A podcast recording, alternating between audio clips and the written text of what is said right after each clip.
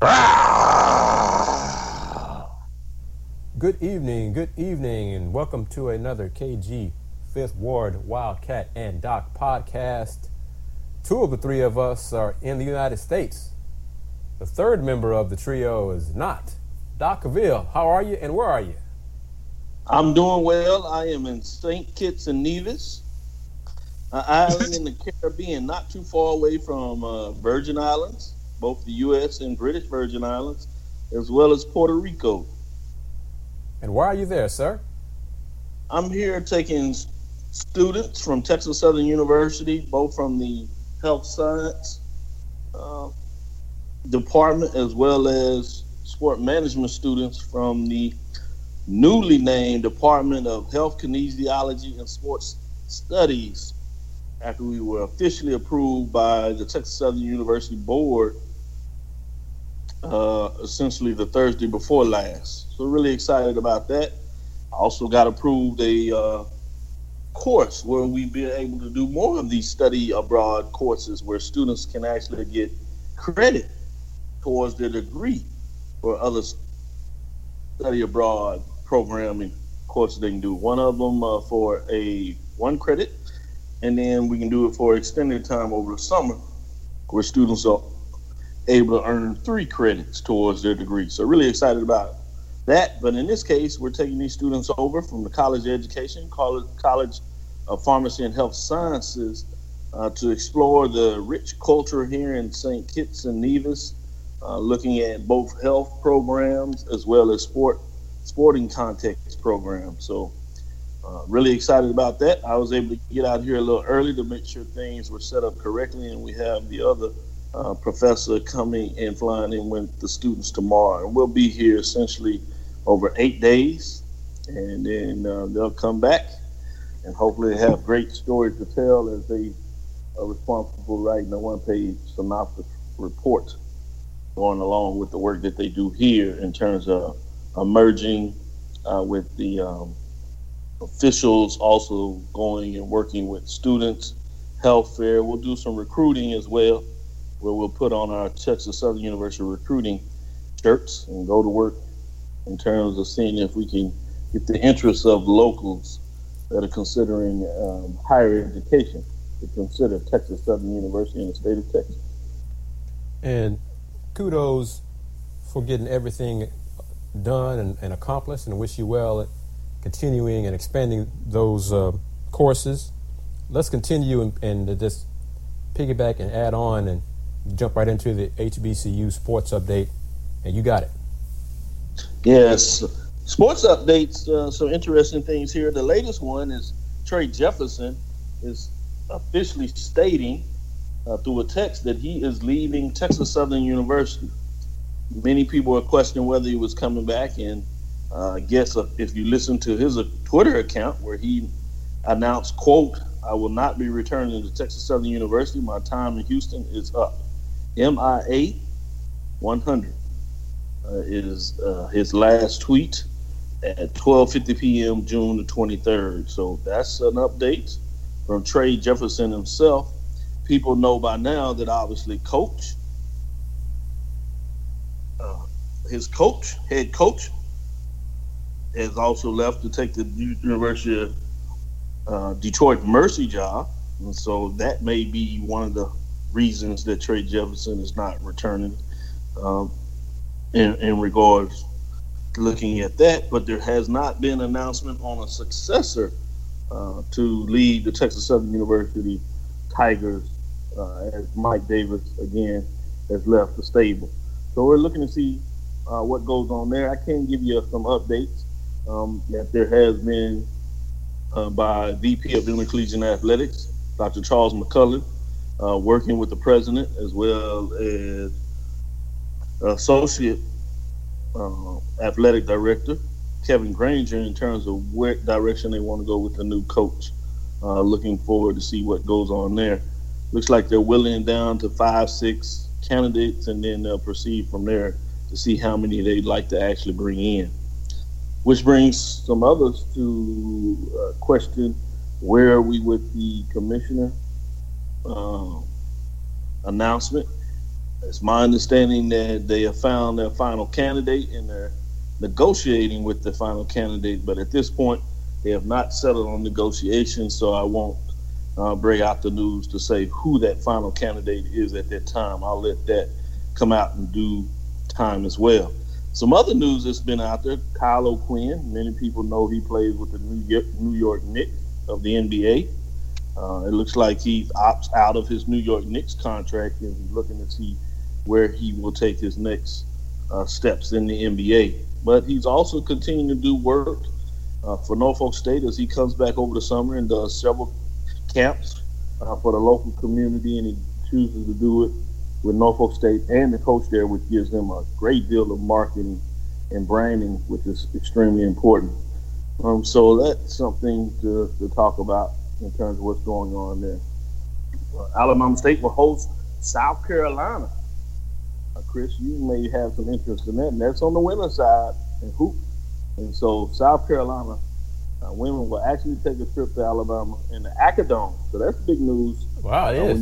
See, uh, a Power Five institution, in this case, a national champion uh, program, actually come uh, to what many people refer to a mid-major, or some people would even say low-major uh, program in terms of getting on the road. So, kudos for Alabama State basketball program to get that done. Uh, so that's been pretty big in terms of what's going on there. HBCU Kings, Marvin Bagley and Harry Giles both have HBCU connections in terms of what's going on with the Sacramento Kings. People are excited uh, uh, talking about those connections because we always tell you just how big a piece of the pie is there.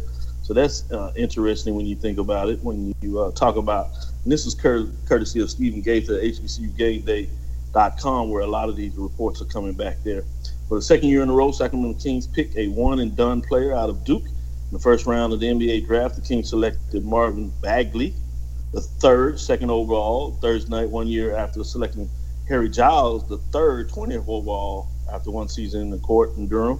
Bagley, 6'11 big man that many people are looking at, pretty strong academically, even looked at Ivy League schools before decided to go to Duke. Hails from Tempe, Arizona. His father, father Marvin Bagley Jr., is from Durham, Durham played receiver at North Carolina A&T in the mid 1990s under legendary coach Bill Hayes.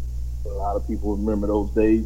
Elder Caldwell went on to play in the Arena Football League with Arizona Cardinals. So give you a little update uh, as we uh, tease people with those type of connections, which is pretty cool. Uh, just when you think about it. Another one was Giles, who also stands 6'11", big man coming out of North Carolina. Uh, from Winston-Salem, North Carolina. His father, Harry Giles, played college football for Winston-Salem State in the mid 1980s, a couple years before that under guess who? Coach Bill Hayes was at Winston-Salem State before he took the job with the Aggies. So uh, that was pretty cool to look at those connections. Also, should be noted, the guy also played basketball, two sports stars, and he played under the legendary coach Big House. Y'all know Clarence Gaines, Big House Gaines, uh, while at Winston-Salem State. So that's pretty cool when you think about the connection with all these people um, going down. So those, those are some of the HBCU highlights both on the court and off the court uh, in terms of what's taking place there. Uh, and also uh, sports related to some people's thing, but I'll put out there to HBCU fact that's pretty cool. Howard Senior uh, becomes the first African American to win Jiu-Jitsu world title, and that is none other than, than Shane Jamil Hill Taylor uh, talks about Howard University, the Mecca, as many people refer to as he wins a world championship uh, in the Brazilian Jiu Jitsu Federation World Championship Games. Um, so that was pretty cool, I thought, and would like to kind of share that with a lot of people. One uh, thing may be scared to some HBCU programs, and this kind of goes on, but uh, it seems like it, it continues to shake the landscape. Jackson State had some defensive linemen leaving to actually walk on. So leaving a scholarship to be a preferred walk on at places like Kentucky. And so um, we'll see if this continues. Obviously, uh, those Jackson State fans were frustrated to hear that because you can't get enough linemen. It's interesting that you would leave a scholarship with a preferred walk on, but who knows what is promised to him. And hopefully, a certain work, works out for him. But that's one of the things that we continue to see kind of take place over the years. And So it looks like that may be less of a trend and, and something on the horizon to see what talks about what's going on there. Final thing is Morehouse, uh, basketball player, gets a uh, chance to see if he can earn a spot on the Knicks roster If he gets a summer league invite. Pretty exciting there uh, for SIAC Player of the Year. Tyrus Walker uh, lands in the Big Apple. Uh, Morehouse guard uh, played really well. Obviously, when you SIAC Player Year, you can talk about just how talented you are. He was a six-two guard uh, from Atlanta, and in his season, senior season, he averaged 23 points per game and led Morehouse to a 25-3, a top 10 final Division two ranking, as well as uh, NCAA Division two tournament appearance, uh, as he got it done of winning the SIAC regular season championship in the division and then getting the tournament championship. So that's that's pretty cool when you talk about uh, what's going on uh, with this young man and his opportunity. That's pretty much on HBCU front for the uh, most part.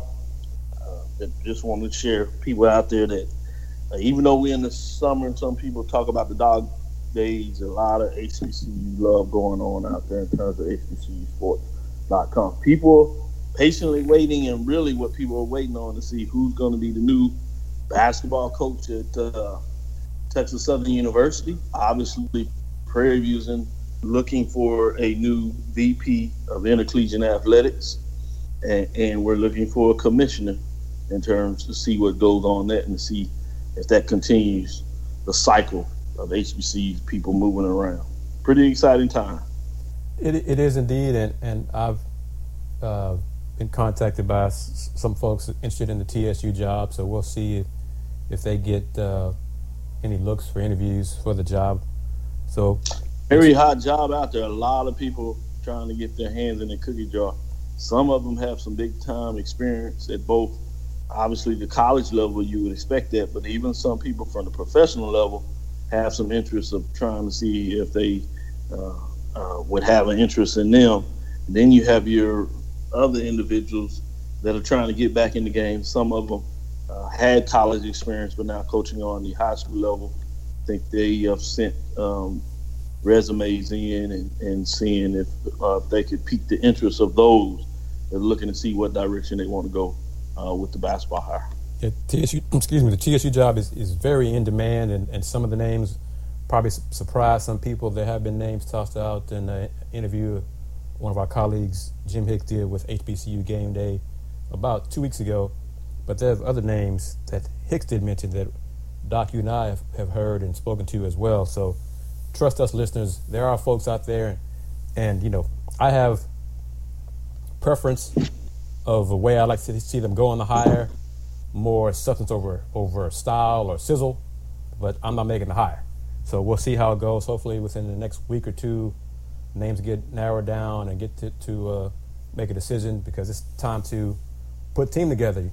Have you touched on? Yeah, you're right. It's getting closer to time you don't want to get too far away from these, uh, where you really don't have any kids that haven't been signed, so you really would have some trouble. I do want to drop a dime a couple of more things at HBCU front. I want to make sure that I'm judicial and make sure I'm fair to the women of the HBCU landscape. Got a couple of announcements here, so I'll give these final one if you would. Uh, right here in the SWAC, you have Southern University names Carlos Funches uh, to head women's basketball uh, head coaching position. So obviously he's excited about that long-term assistant finally getting his chance to get it done uh, in that framework. Bethune Cookman's Lindsay Edwards was named 2018 Woman of the Year. Uh, so that was uh, big news in terms of that announcement. And Tuskegee names Trey Lane Powell new women's basketball coach uh, for the basketball team recently. And then finally, you have the intriguing announcement here. Probably won't rattle the doors too much, but it is certainly uh, news of the day. UAP, UAB, I should say, that's the University of Alabama, Birmingham, as many people know it. Mama joined the MEAC in women's bowling. Uh, MEAC has won a couple of national championships with UMES, so it's a highly regarded uh, bowling uh, conference in terms of what they have out of there. But this uh, nobody kind of realized this was coming, but it's uh, interesting in terms of uh, UAB that I've heard had some national type ranking teams playing as independent. So they're looking at conference affiliation. They get it done along with Mama to join the MEAC. Also, one bit back uh, on the coaching head side of this and football for the men's is Grambling State and Broderick Fobbs reach a contract extension. What was one of the interesting things about this contract extension and not that it's interesting because we see this outside of HBCUs quite a bit. And you're starting to see it even more so with HBCUs. You saw this with Coach Willie Simmons with his package deal as he went over to FAMU, that the foundation or the Bruce booster group uh, has kicked in a significant amount of the bonus money. And in this case, Fobbs was entering the last year of a two-year contract extension. He signed in 2016, and with this new deal, he will earn a base salary of 198 and includes additional 121,000 from the Grambling State Foundation. So uh, he also has the ability to ratchet that up, as they say, for potential bonuses, uh, meeting certain criteria uh, with 15 and 25,000 dollar bumps, uh, 10,000 for different things such as uh, academic progress rate (APR), as you know it. A Black College National Championship is worth quite a bit Celebration Bowl victory provides a bonus stipend of 25 if he can get it done. SWAC title gives you 10, as uh, many people I discussed a couple weeks ago. It hasn't formally been announced, but it is a done deal that they will continue to play a SWAC football championship this year before they allow the new commissioner to decide whether they want to go forward with the SWAC football championship game. The only difference this year is instead of playing at a host city, is the fact that they will actually play at the team with the best regular season play at their home uh, field. And you've seen that in the American and a couple of other conferences like the MAC, instead of playing at a, uh, a pre-described location, that they play at the team with the best percentage home So that's that's not like I have had some uh, updates uh, that uh, there's some places that are interested in hosting the SWAC football championship game. One of those cities happens to be Houston. And so it'll be interesting. It looks as they're trying to get back into business and throwing um, their hat in the ring with a quote unquote much better deal than the back time. It looks as Birmingham has some interest in it. And then there's some teams that are also looking at hosting the basketball tournament that I believe will um, uh, is looking at locations. So it'll be interesting to see what is going to take place uh, in terms of that announcement, and we might hear something coming uh, in, in the not too distant future probably won't hear nothing until the winter meetings in regards to those destinations. Uh, but that that will kind of do it with HBCU news of the day of what's going on in the HBCU game front. Appreciate that, Doc. And as you mentioned about Trey Jefferson, uh, Mark Berman of Houston Fox 26 Sports got a quote from Trey and uh, tweeted it out as well. And, and Trey said that he wasn't, quote, I wasn't granted my scholarship back. I was only coming back if Davis was coming back, and then more details it wasn't really my decision. If Coach Davis was leaving, Trey was leaving, it was more like Trey was Coach Davis's responsibility. I've been here before. It's business. I understand the game of basketball. I don't have any bad feelings toward Texas Southern. That's my school. They made me. Just all that I accomplished there, all the people I made happy, just a chance and the opportunity they gave me put some smiles on a lot of alumni and the kids' faces and then Trey had a tweet. Also, this is important that some folks may or may not have known during last season. Trey said in the tweet, due to me losing my daddy a few months back during basketball season and not being able to make the funeral, I just want to be closer to home now that my granddad is getting older and getting even more sick. So during the season, Trey's father was killed. And um, that wasn't, you know, national news in some, some circles, but so clearly, they had an impact on Trey during the season, toward, the middle of the season. So they had an impact on him, and now he says his grandfather is sick. So that may lean, have Trey lean back to what school he does transfer to to be close to his grandfather. So we wish him the best of luck, whatever he decides to do uh, going Certainly, forward. young man a lot of success moving forward, and continue to try to keep the high road like he did in that statement kudos for him doing that. And hopefully things work out. You know, it's certainly impactful when you lose your father particularly with the tragic circumstance that took place, uh, and with all the variables in his background. Uh, it's good to hear that um, he's looking forward to try to be uh, in a position to continue to move his life forward. So that's good. And we're going to continue basketball, and then we're going to end the podcast with Wildcat giving an update about baseball and uh, the Rice Owls. But uh, basketball, college for a second. Houston Cougars senior graduate now, Rob Gray, will be in the Rockets uh, Summer League. He was uh, added to the training camp Summer League roster, excuse me, Summer League roster. Uh, I think Saturday with a chance to do well and then earn a spot in the uh, pre the preseason roster. Good luck to him. Rockets NBA draft was Thursday. Rockets acquired two picks in the draft in the second round. With the, 46th pick, they drafted 6'4 guard De'Anthony Melton, and then made a trade with Utah with the 52nd pick for cash considerations to get 6'8 forward from Purdue, Vincent Edwards. Both of those two young men were spoke with the media on Friday afternoon, and I've commented to them and Daryl Morey on my YouTube channel, Houston Roundball Review, as well as clips on the Instagram Instagram channel of Houston Roundball Review. Go to the website as well. Go to the blogs, the Men's Hoops blog, HoustonRoundballReview.com, and check out the Men's Hoops. Kudos to everybody who's uh, me, becoming followers on YouTube and Instagram. Thank you for the comments. Thank you for the follows. We're going to keep doing that uh, this summer as, often as possible, and of course during the season as the Rockets continue with another try, try, try to make another push to get a championship.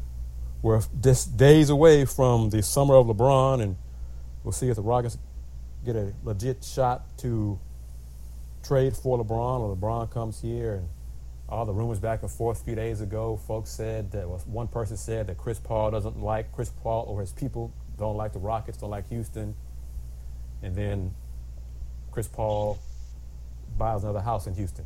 So that kind of makes you wonder about that person's sources on that negative blasting about the about Chris Paul and how he feels toward Houston.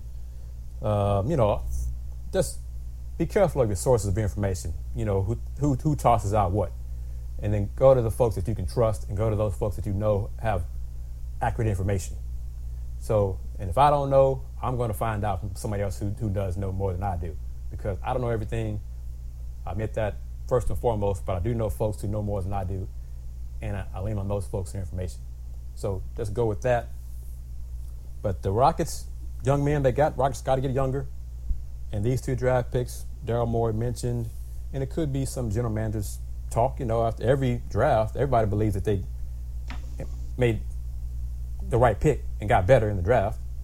But that's right. But um, Daryl Morey stated to us Thursday and Friday, because Thursday night was after the draft. We were there till like 12, 12.30. Uh, once we finally left, when Daryl spoke to us around 11.30 for the press conference, that he and the staff believe that Melton and Edwards aren't that far away from being contributors to the Rockets.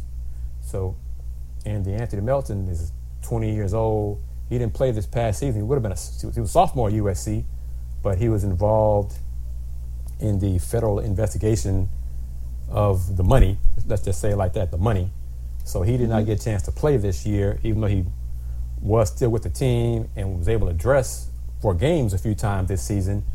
But the NCAA never cleared him to play in games this season. So February 21st, he said he declared for the draft because he didn't believe he'd get a chance to play college ball. So he decided to toss his name in for the draft. And more than one person was surprised that he was around and fell to the Rockets at 46. Many folks believe he has talent to be to have been a first round selection. So Morey stated that the Rockets had him much higher on their draft board and were surprised and happy to get him at 46. So we'll see how he he uh, handles himself in the summer league and if he as makes a way, or you know, he could be a trade asset in a possible deal for the Rockets to get better. So anything is possible, but he does have talent. We'll see if his talent is here at the Rockets, and see if he can help the Rockets going forward this season and into the future. So, I'm to shift gears one more time before we get to Walker. Walker, get ready. this comment, next next thing, com, kind of ties in to you because I think you'll be there with me Monday afternoon. The U of H Cougars are having a press conference. Well, really, it's, it's a media tour of Fertitta Center. Right. That was, that was the initial announcement to us that it would be a touring of the Fertitta Center. I was there, had an earlier, a few, oh, two months ago, I guess it was, it was during the season, that uh, media had one opportunity to tour the facility. And tomorrow we'll get a, an update to see how things are going. Then, I think Friday, we were notified that AD Chris Pezman will be at this tour, and he has an announcement to make. Oh, okay. Let's, don't, let's don't know what that announcement is, but Doc. let's add something to the. Uh, yeah, yes, I but like Doc, it. I want to. I have no idea. I have some possibilities what I think he's going to say. Right. I don't know, but I would be, I would like to pat myself on the back if the announcement has is similar to what you and I, Doc, discussed in previous podcast, in that he is going, Pezman is going to announce something pertaining to the non-conference schedule. All right. And if that is the case, that is a good thing for U of H to, as we stated, ride this wave of momentum, ride this wave of positivity that the basketball program accomplished last season and has going forward to the upcoming season. So if that is it, that is a great thing going forward. So we'll see what what happens. And of course, listeners, you can follow me as I mentioned. Follow me on Twitter at VHR Review, on Instagram, Houston Roundball Review, YouTube. Follow me tomorrow, follow me Monday, and see what the announcement is. And if it is pertaining to non conference schedule, and if it is what I think it is, fans, you're going to be pleased. You'll be pleasantly surprised at what Pez says, if that is what it is. It could be something completely different. It could be something about when the he gives a date about the opening of Fertitta Center. It may be different than what we thought weeks ago. I'm, I don't know what it is. But if it is about the non-conference schedule, that is very good news. I had someone tweet a few days ago asking if I've heard anything about the non-conference schedule because you've seen other schools across the country have announced their non-conference schedule, and fans, Cougar fans, are wondering, what about U, of H? Where, who are we playing non-conference? Why are the other teams announcing stuff and we haven't announced anything? And my contracts still being finalized. You know, got to dot those I's and cross those T's, and waiting for contracts from the opponents to be sent in, signed, sealed, and delivered. So maybe Monday everything has been I's have been dotted and T's have been crossed, and that's what Pezman is going to announce. So that's good. So that's what we're going to see there. We'll go with that. Wildcat, you are the Rice Owl Hootie Hoo person. You were at the the press conference announcement of the new baseball coach. You got it. What did you see? What were your thoughts on the new coach? And do you think he will be able to restore the the, the uh, glory of Rice Owl baseball now the U of H baseball is best team in the city? I said, Well- I said that. You didn't have any comment on that?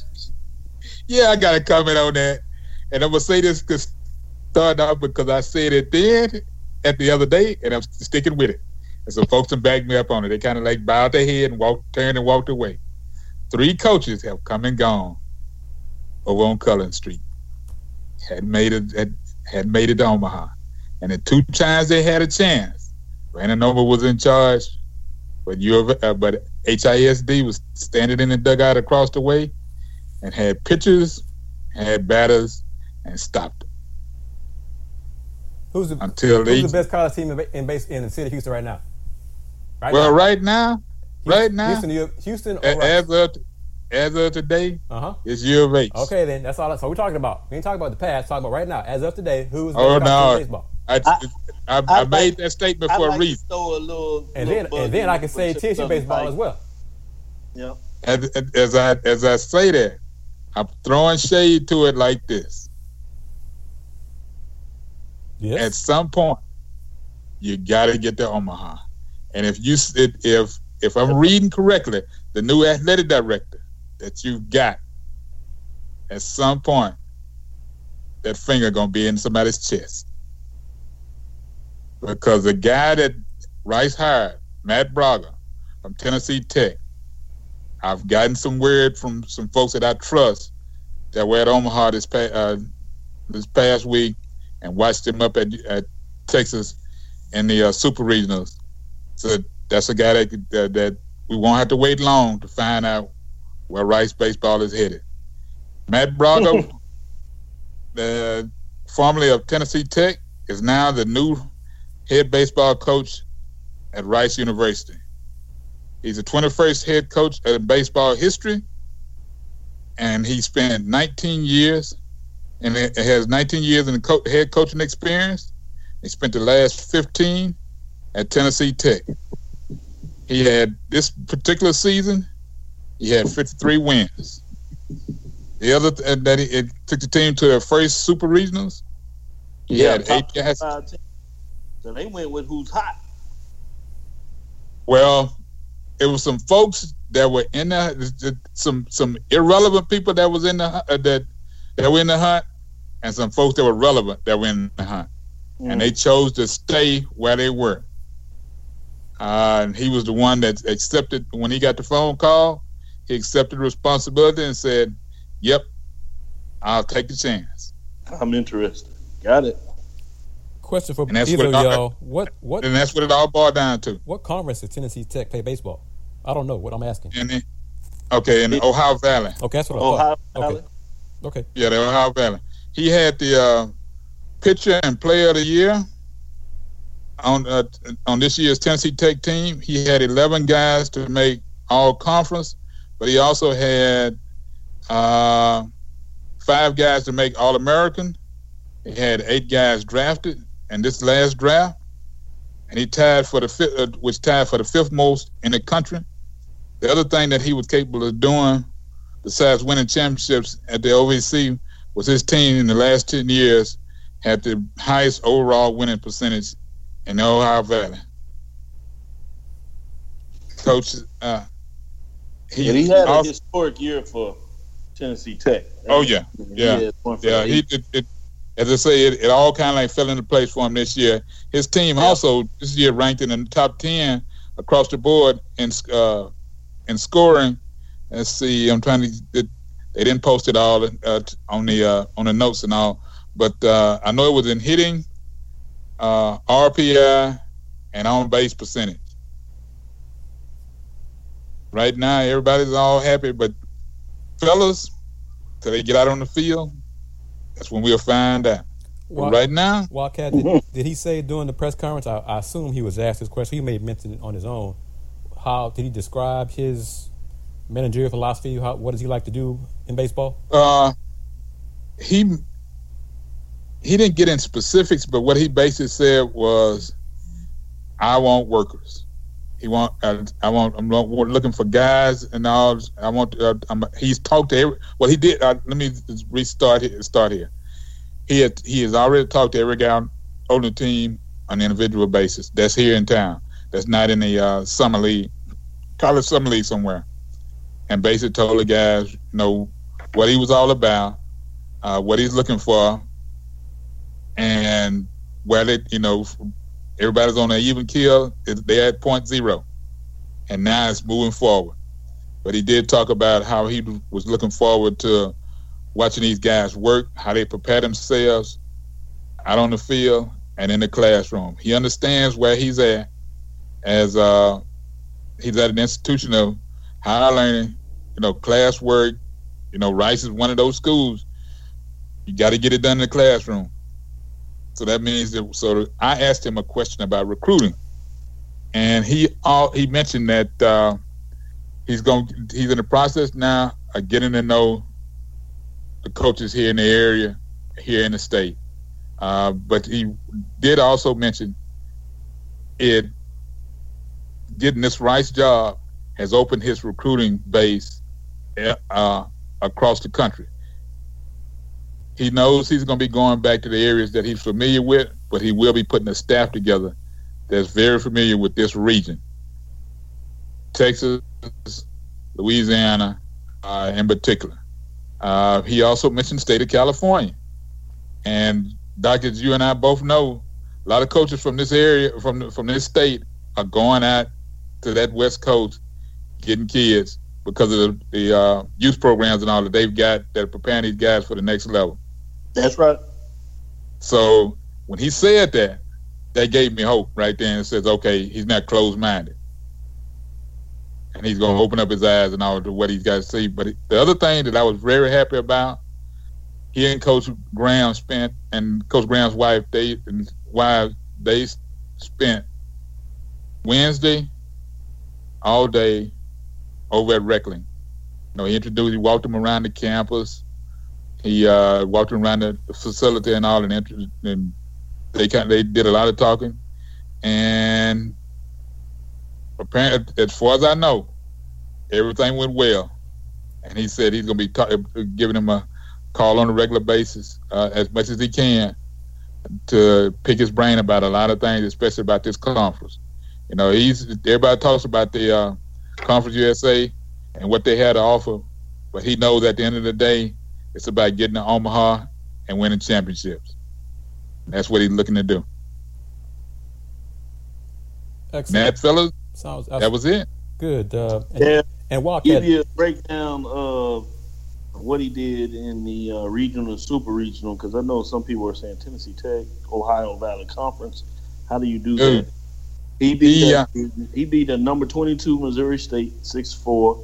He loses uh, in the second game. As you know, you, you try to get through the regional, uh, playing a gauntlet of games, uh, and so he loses, and it's double elimination in that regional.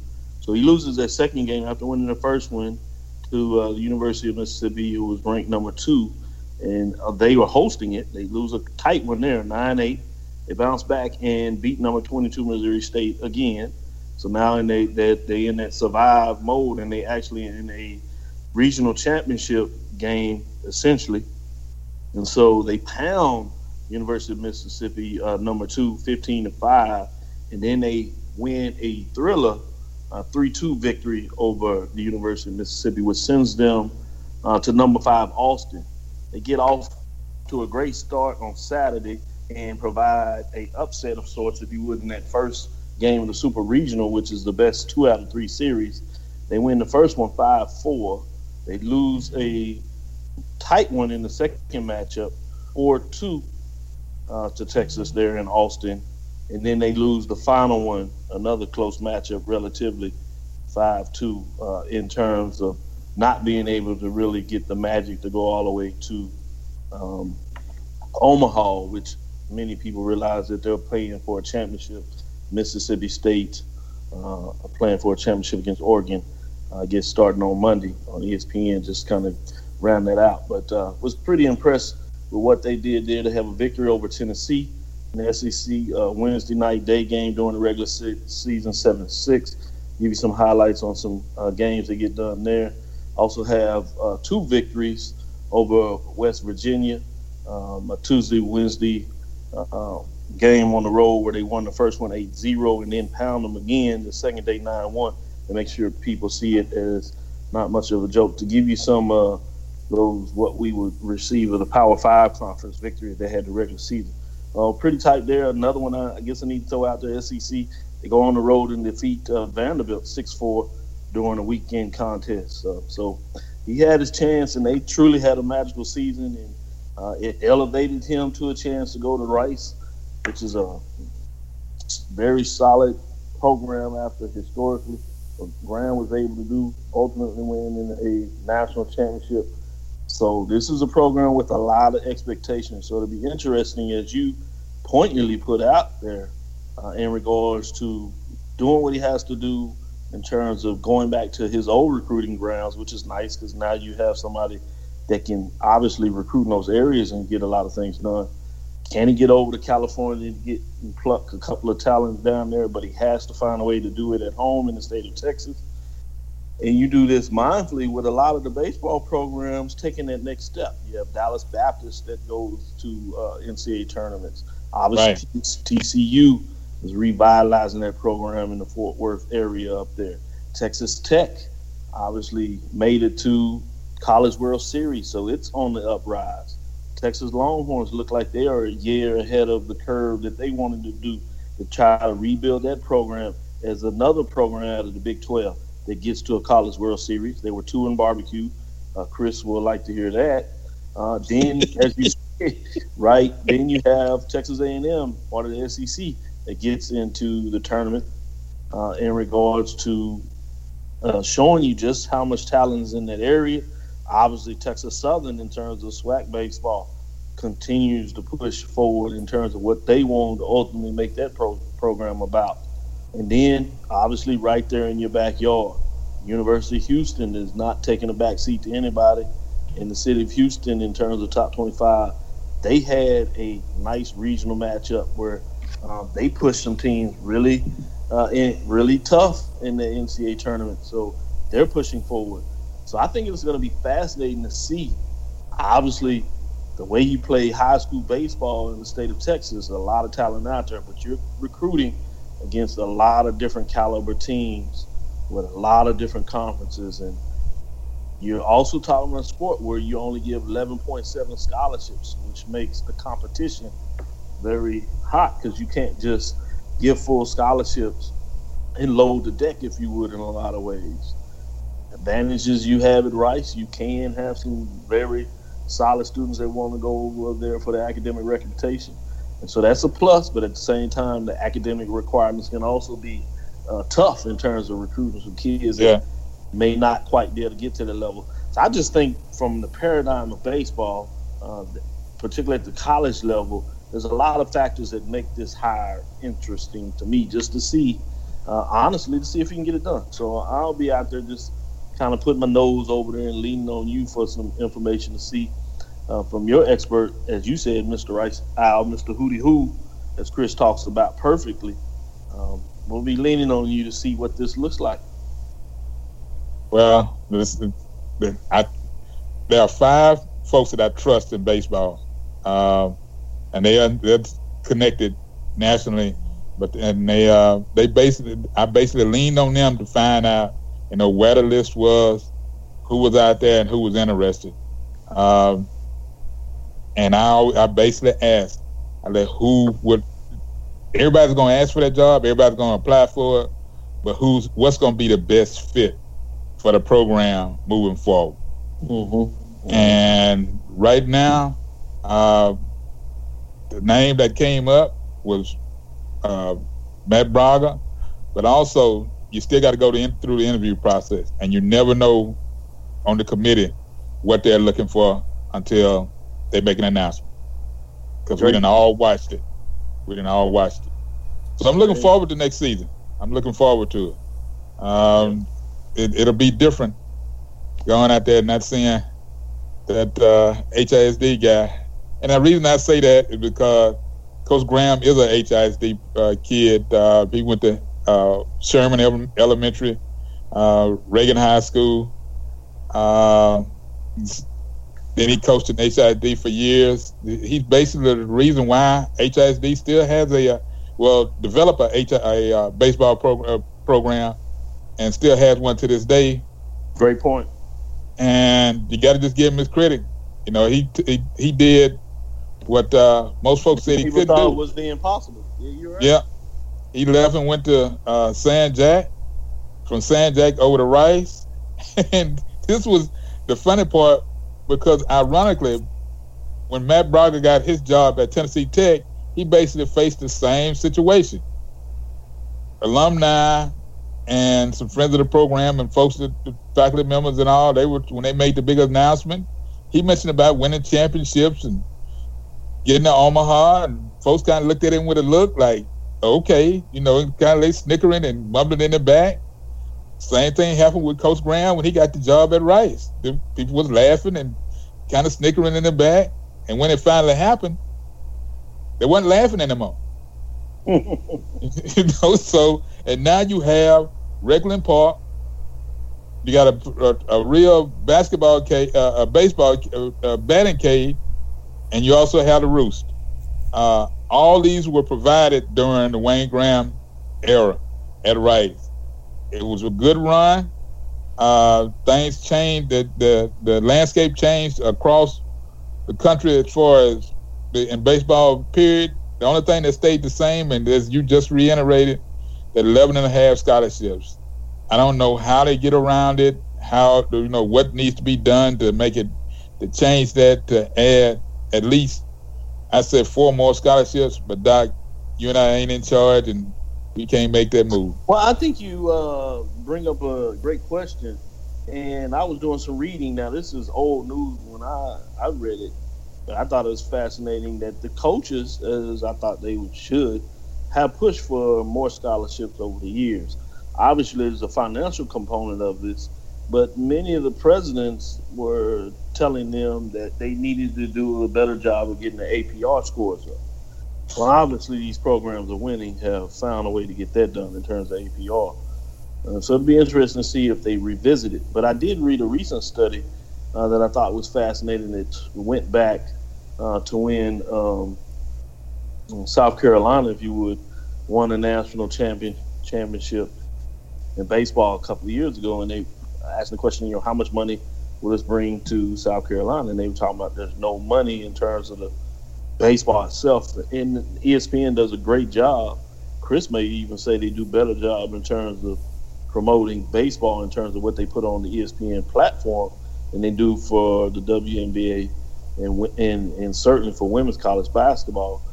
Whole nother discussion, but just to give you some framework in terms of what they do. But baseball is packaged uh, as part of the other 22 plus sports the ESPN and the NCAA have negotiated negotiated to give them the rights to the baseball championship game. So they paid some multi-million dollar deal, which breaks down to about twenty-two million dollars for baseball or something like that. Mm-hmm. So essentially, the money is paid for hosting the tournament. So there's not a lot of money where you do it basketball, where you get the credits associated with it. So okay. be to see uh, if the baseball coaches somehow tie the scholarship associated with baseball to them trying to jo- join baseball into a revenue producing sport. And when I say revenue producing sport, it's important for our listeners as we like to break down oftentimes the business component of sports is we're purely talking about television money associated with um, the money because the many of the baseball programs in those Power Five conferences throughout the SEC and ACC, and to some degree the Big Twelve, um, but specifically the SEC, have been able to draw attendance numbers over a three game set. I do want people to understand that in baseball you're talking about playing three game sets. And you just saw the case where this team had 50 plus wins. So you have baseball programs playing nearly some 50 some 55, almost 60 some games. And if you're in programs like the SEC, ACC, uh, Big 12, you play a lot of those games at home.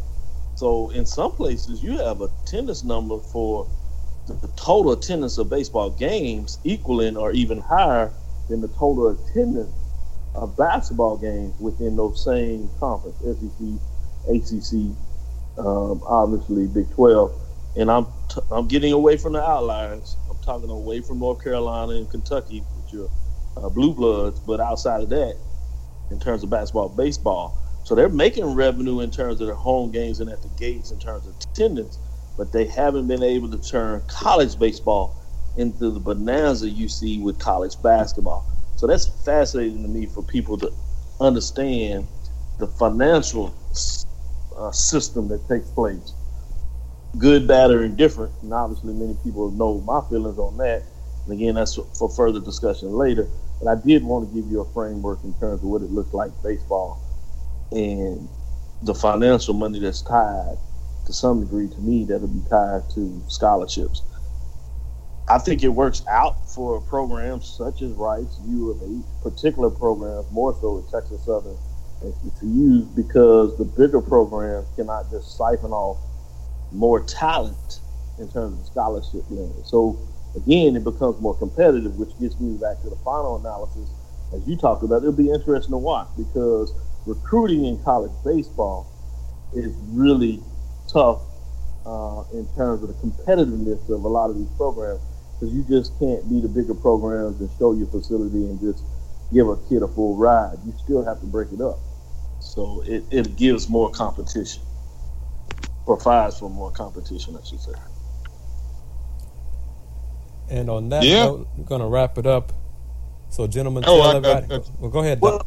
one thing before you wrap, wrap it up real quick is I we'd be remiss if we didn't throw in the World Cup 2018. Uh, this is You know what? NBC Sports. Zach, I- Edwards. 24 teams are still alive.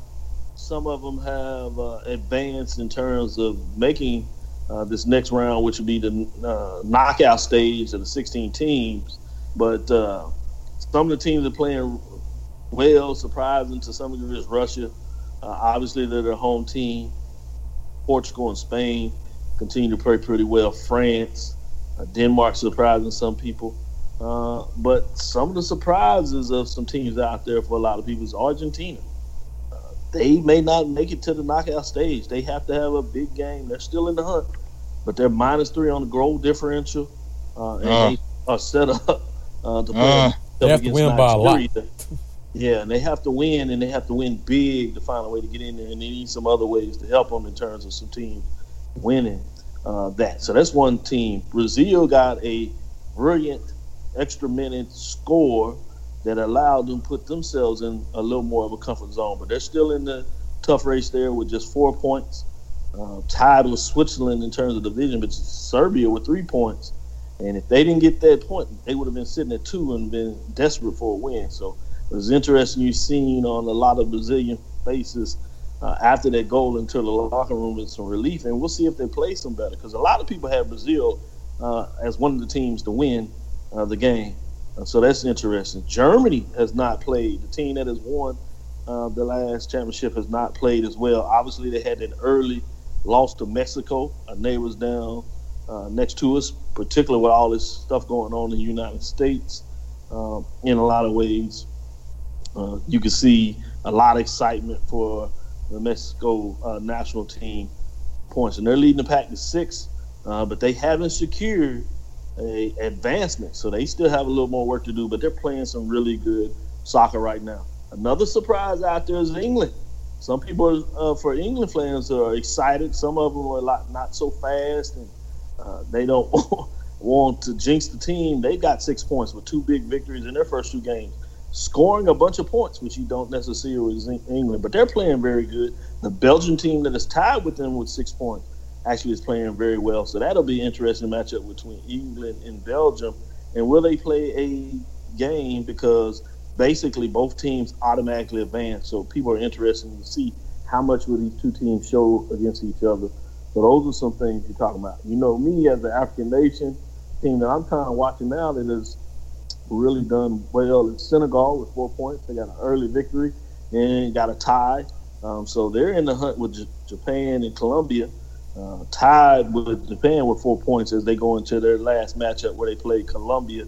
Uh, just has three points. So that's a big matchup there. Give you some updates of what's taking place in the World Cup. Uh, and obviously being over here in uh, St. Kitts and Nevis, a lot of folks are excited about the soccer.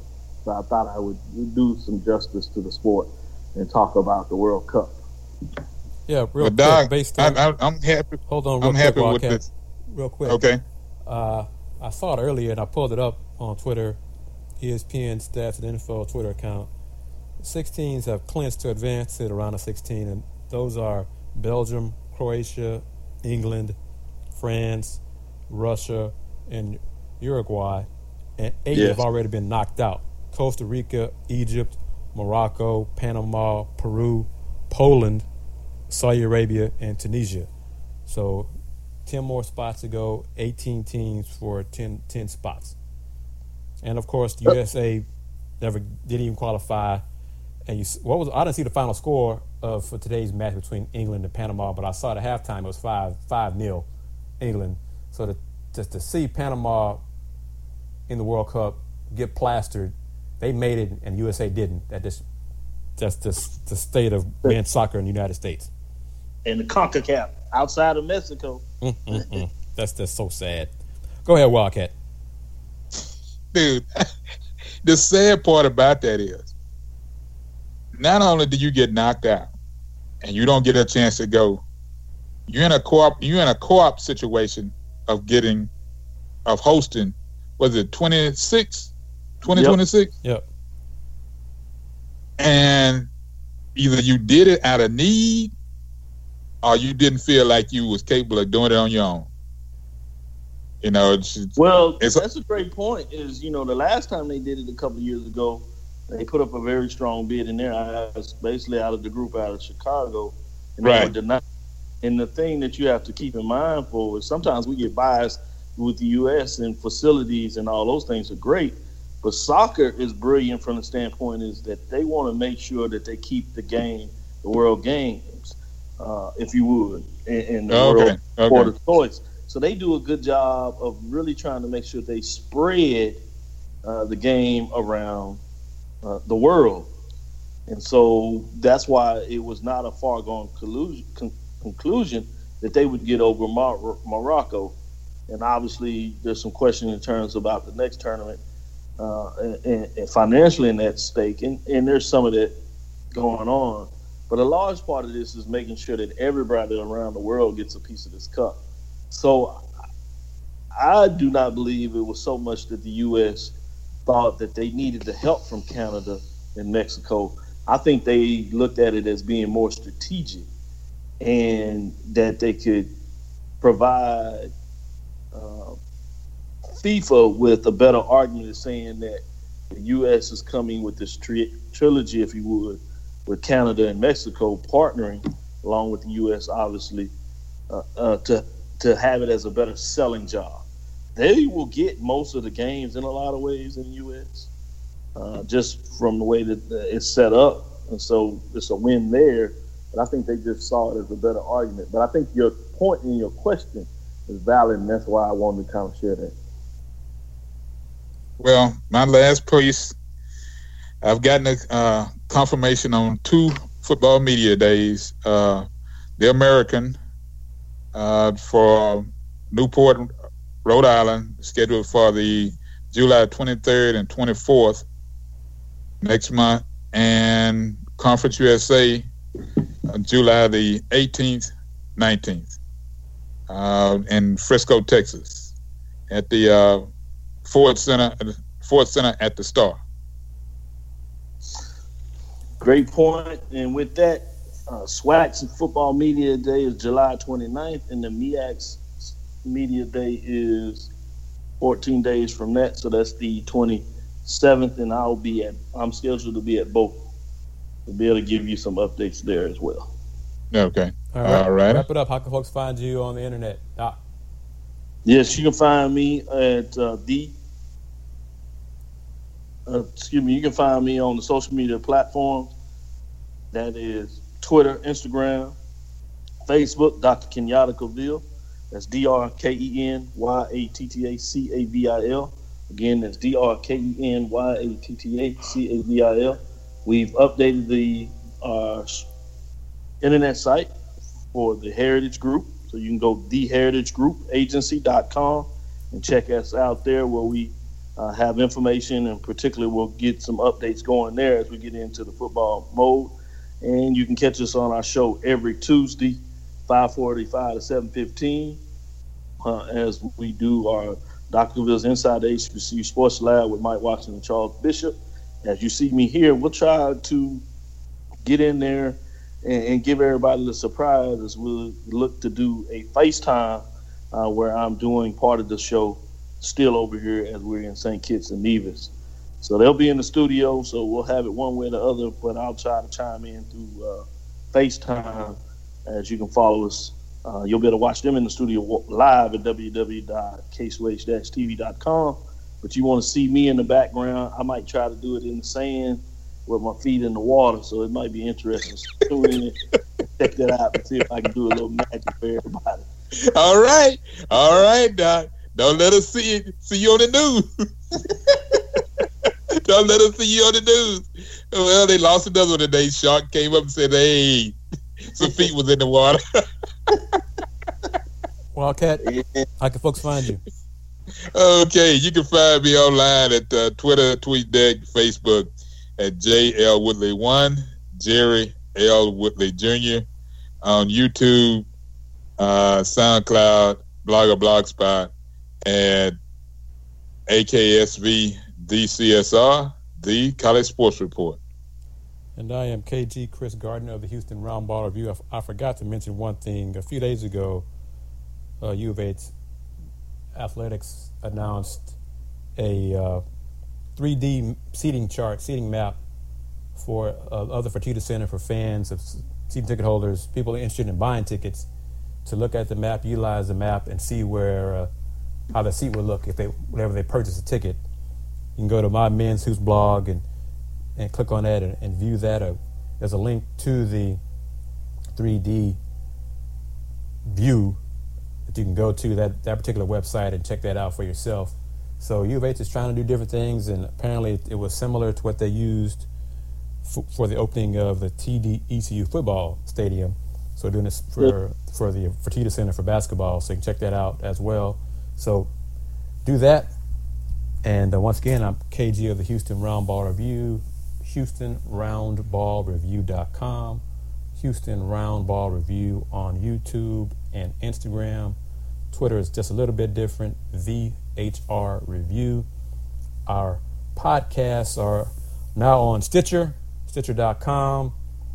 Of course, SoundCloud, iTunes, and uh, Google Play. So different outlets for you to to listen to the podcast, and for you to share the podcast with your friends, to let everybody know uh, what we do.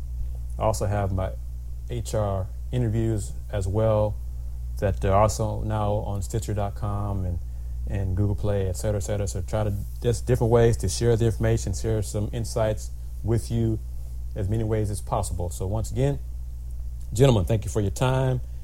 Doc, thank you for your insight. Thank you for your time from a foreign soil, reaching out to us for the podcast. Uh, continue doing what you do over there.